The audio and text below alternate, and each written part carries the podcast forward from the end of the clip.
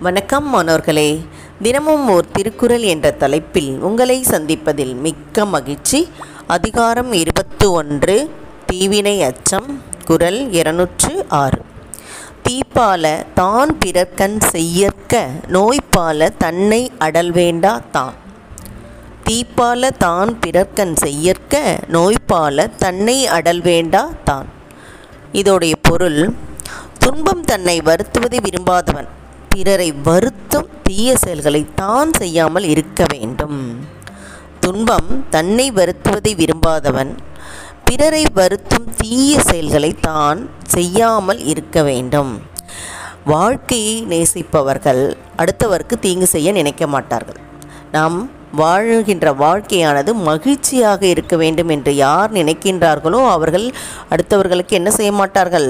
தீமை செய்ய மாட்டார்கள். தீமை செய்ய பயப்படுவார்கள். அதை தான் மறந்தும் செய்ய மாட்டார்கள் அப்படின்னு நம்ம ஒவ்வொரு குரல் மூலமாக பார்த்துக்கிட்டே வந்தோம். இப்போ இந்த குரலில் என்ன சொல்கிறாங்க அப்படின்னா நமக்கு அடுத்தவர் தீங்கு செய்கிறது துன்பம் நம்ம நினைக்கிறோம். அதே மாதிரி தான் நாமும் பிறருக்கு து தீங்கு செய்தால் அதுவும் துன்பமாக இருக்கும் நினைத்தாலே நாம் அந்த தீமையை செய்ய மாட்டோம். இதில் நோய்பால அப்படின்னு சொல்லும்போது நோயினா துன்பத்தை குறிக்கிறது. இந்த துன்பம் எனக்கு பிடிக்கல ஒரு செயல் அப்படின்னா அடுத்தவருக்கு அந்த செயலை நாமும் செய்யக்கூடாது. இதை நம்ம வந்து புராணத்தில் ராவணன் சீதையை கடத்திட்டு போகும்போது அந்த சீதையை மீட்டெடுப்பதற்காக ராமன் என்ன செய்வான்? அனுமனை அனுப்புவான். அப்போ இலங்கை நகரத்துக்குள்ளார நுழைந்த அனுமன் என்ன செய்வான்னா வாலில் தீயை வச்சுட்டு அந்த நகரத்தையே அழித்து விடுவான். அதனால தான் பாருங்கள் என்ன சொல்கிறாங்கன்னா அந்த அனுமன்னால் அந்த இலங்கை மாநகரத்தினுடைய எழிலும் ஆனால் அழிந்து போய்விட்டது. மண்டோதரினுடைய மண்டோதரிக்கு கணவனும் இல்லாமலே போயிடுவான். எல்லா வீரர்களுடைய மனைவியரும் அழிந்து போயிடுறாங்க.